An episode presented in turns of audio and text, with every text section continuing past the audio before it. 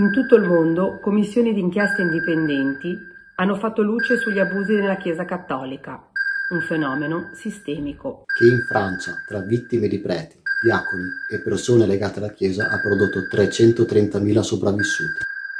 In Italia i preti sono il doppio di quelli francesi. Quanti potrebbero essere i casi nel nostro paese? Un'inchiesta indipendente è il primo passo verso la giustizia per le vittime.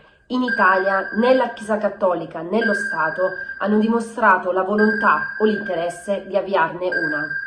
In Spagna la magistratura si è mossa autonomamente. Vescovi e governo hanno deciso di fare finalmente chiarezza. L'Italia è rimasto l'unico paese a fare finta di nulla. Abbattere il muro dell'omertà, ribellarci all'abuso del potere.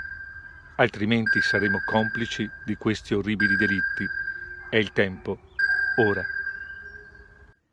In Italia, anche media tivù e stampa sono complici del silenzio che grava su questi crimini, producendo altre vittime.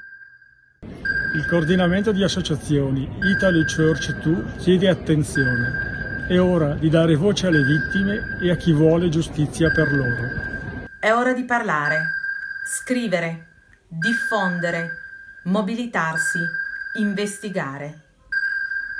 È ora di fare chiarezza e di agire.